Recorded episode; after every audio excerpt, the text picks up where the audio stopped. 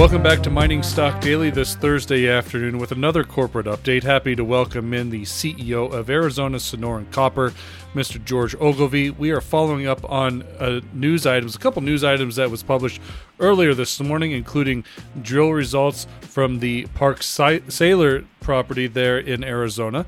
Uh, we're going to talk about that. Plus, there's also a little bit of news of acquiring more land there in the in the area. Uh, but first, George, uh, welcome back to Mining Stock Daily. It's good to have you on. Hey, thank you ever so much, Trevor. Appreciate it.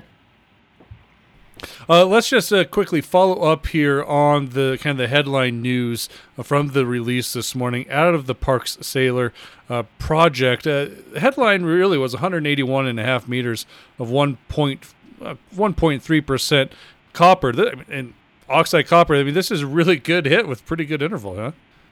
Yeah, no, it's quite exceptional. I mean, uh, when you look at the global resource today of 3.5 uh, billion pounds of copper in the ground, typically for the enriched material, we see the uh, the global resource in and around 0.8 to to one percent total soluble copper. So something that's uh, 30 to 40 percent uh, higher than that is is quite exceptional over significant widths.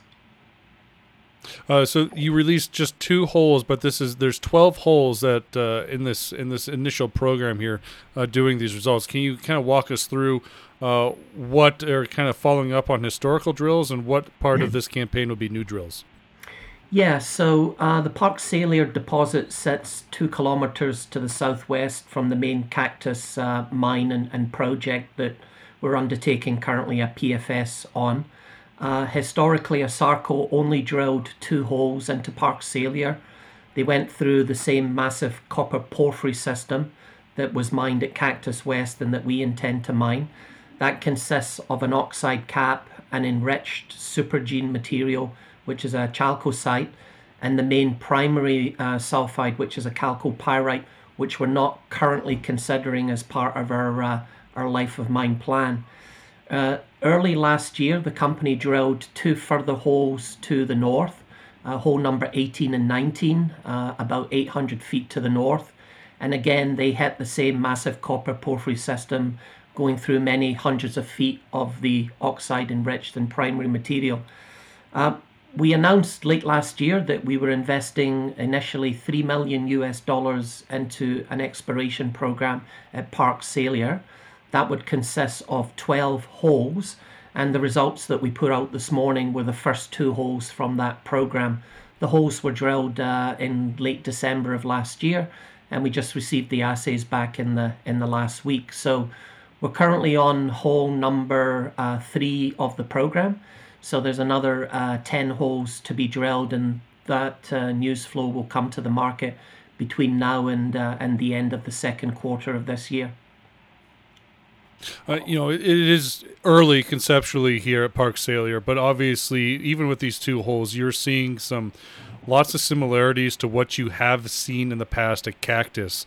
Uh, and they're not far apart. You know, do you potentially see Park Salyer adding on to an already pretty good mine life from Cactus? Yeah, look, I mean, it's obviously conceptual in nature, but uh, we've conducted geophysics on the Park Sailor property and uh, we get a strong signature back. And uh, with the six holes, including the historical holes that have been drilled now, if we extrapolate that mineralization trend to the northeast, which would then connect the deposit to the current Cactus West pit that was mined by ASARCO back in the 1970s and 80s, and if we look at the signature uh, heading to the north, we have essentially about 1.2 kilometers of open strike length now and another 1.2 kilometers to the north of open ground. So when you start to look at that from a volumetric perspective and you start to look at the range of the, the grades that we've seen coming out of the first six holes, it leads us to believe that potentially we could have an additional one to three billion pounds of copper sitting in the ground at Park Salyer. And then, as you sort of alluded to earlier, uh, we picked up a small property known as Bronco Creek uh, right next door, uh, 158 acres. And we see the mineralization trend from um, uh, Park Salyer moving on to the north uh, uh, east northwest corner, sorry, of that property. So obviously, you know, we're pretty keen to put a drill there over the next several quarters and see if that thesis is indeed correct, and that could add additional, you know, millions of pounds of copper on top of what I've just uh, put forward. Mm. What about uh, using the the drill bit to connect both Park Salyer, where you these recent drill results with Cactus? Do you need like any confirmatory holes planned, uh, maybe expedited in well, strategy uh, here? Yeah, look, I think what would happen is we, we would stick with our existing budget. Those holes will be drilled by probably April of this year. The bottleneck is always getting the assays back from the lab, and let's just assume that we get those by the end of May. If what I've put forward here uh, uh, proves up to be true, with the then 16 hole, uh, 16 holes that we would have, you know, in Park Salyer, I certainly think that in the second half of this year, we'd probably want to get more aggressive on our exploration at Park Salyer and look to uh, to increase that uh, that uh, drilling campaign substantially. Our, our ultimate goal here is that we have a PFS coming out for the Cactus project in July of this year. We would envisage that by the end of this calendar year, we would have a bankable feasibility study on Cactus and if we accelerated the drilling, there's no doubt that uh, we could certainly have a maiden resource included as part of the technical report within the bankable feasibility study. And, and I believe that for the main core project, we're going to be able to show very strong uh, financial and economic returns for our shareholders. So this really could be the, the cherry on the cake, and it gives the project the scalability that obviously a lot of the mid tiers and seniors are looking for in a in a very safe jurisdiction of the world. Uh, George, the company has not been shy to say that they can move pretty quick in these technical reports and following up to a bankable feasibility study. You know, but I don't know if I ever have asked you why. You know, why such a rush? Why get this thing done as quickly as possible? Is it just because where the market is, where the su- supply demand fundamentals of copper in general? I you, you really what's the rush?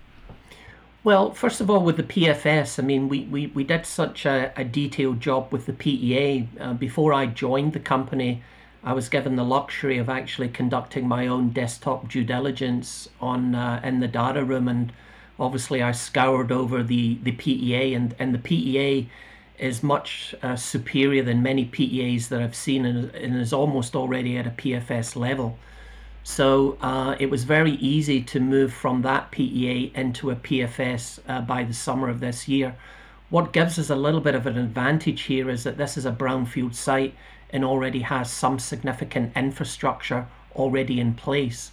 So uh, that really is what allows us to complete the technical studies in an accelerated fashion compared maybe to a to a greenfield project uh, uh, that are out there today.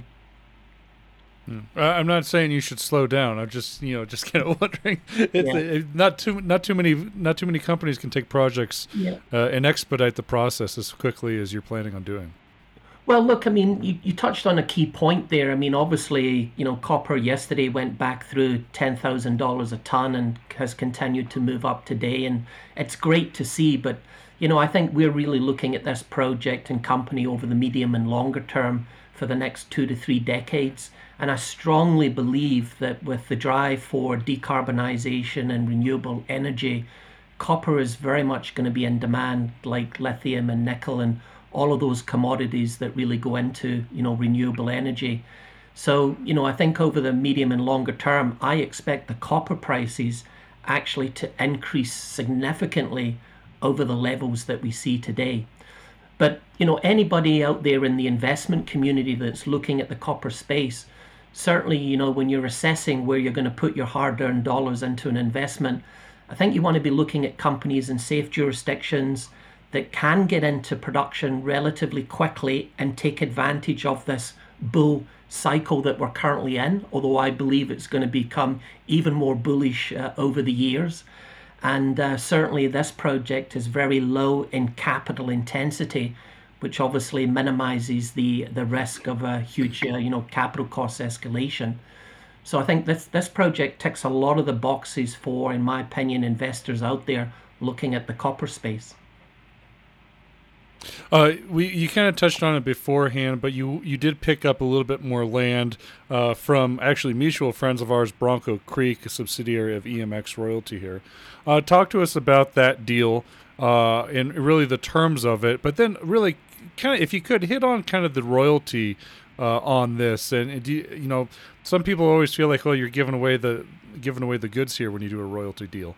Yeah.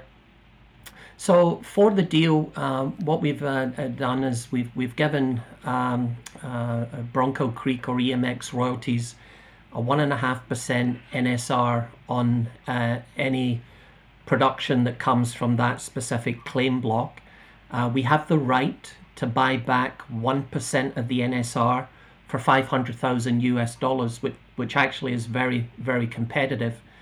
We've committed over the next two years that uh, on the first anniversary from the registration of the of the deeds, i.e., the transfer of the land to ourselves, uh, we would invest uh, two million dollars in exploration in the next twelve to fifteen months, and then on the second anniversary, we will have invested an additional two million US dollars over and above that. If we declare a compliant resource on the Bronco uh, Creek claims, and uh, we see in excess of a hundred million pounds of copper, then we would pay Bronco Creek 1.5 million US dollars. And if uh, above and beyond that we were to uh, declare an additional 100 million pounds of copper, then we would pay them an additional 1.5 million at that point in time. Um, as part of signing this deal, there's a 200,000 US dollar payment um, and essentially um, $5,000 upon the announcement of this, 195,000 once the uh, deeds are actually registered in, in our name. If at the end of the day we drill on the property in the next couple of years and that mineralization uh, that we believe extends over onto the property is not there, then we have the right to uh, to walk away and the re- lands will revert back to Bronco Creek and it'll be then up to them to decide exactly what they want to do with them. Hmm. I, I, have known both of you, so I could only kind of guess what that negotiating table was like at the time. I thought it was pretty fun to be in there. Uh, yeah, yeah. Look, I mean, I think it was a good deal all round. You know, especially for a royalty company to announce that you know they've been able to do an accretive deal uh, on that land package. For us, I mean, what the beauty of this deal as well is that. Um, you know, it's 158 acres. If you consider that we put $4 million into the project in the next two years and we pay this, you know, 200 odd thousand upfront fee, if you calculate that out on a cost per acre basis, I think it's going to give us somewhere in around about $27,000 US is it per acre is what we're actually paying for the land there are land deals being done in and around the Casa Grande area today, not by ourselves, but by other groups that are buying up land at $80,000 an acre. So, you know, I think exactly. So I think the fact that we've potentially picked up 158 acres that we might want to keep just so we can put infrastructure on it, even if there's no mineralization there, at $27,000 an acre is far far superior than buying something from a private landholder at anywhere between sixty and eighty thousand dollars an acre. Hmm. No, that's some fascinating information there. I had no idea. Well, thanks for sharing that, uh, uh, uh, George. I do want to get your thoughts here on just kind of the overall picture of the copper market. We just saw a headline that um, I'm going to be publishing later in the Substack newsletter, but it sounds like copper inventories or, or stocks are down to three days supply. I mean, we're you know we we've seen this before recently where uh, things are in such contango with there's not a whole lot of supply coming online and obviously supply chains uh, as much as they say they're being alleviated doesn't necessarily seem to appear that way in the metal sector. Uh, but this is you know as a di- fundamental dynamic of this industry this is almost it's getting a little it's getting a little getting a little nuts. Yeah i mean it's totally uh, unheard of. I mean, obviously, the you know to get down to three and a half days of supply in the on the LME uh, warehouses is obviously extremely concerning, uh, particularly for the end users of the product. But as you touched on, I think it's all to do with uh, supply chains that really haven't come back to pre-pandemic uh, uh, levels. So, you know, I think as things ease over the next 12 to 24 months, we'll gradually see, you know, copper inventories uh, increasing.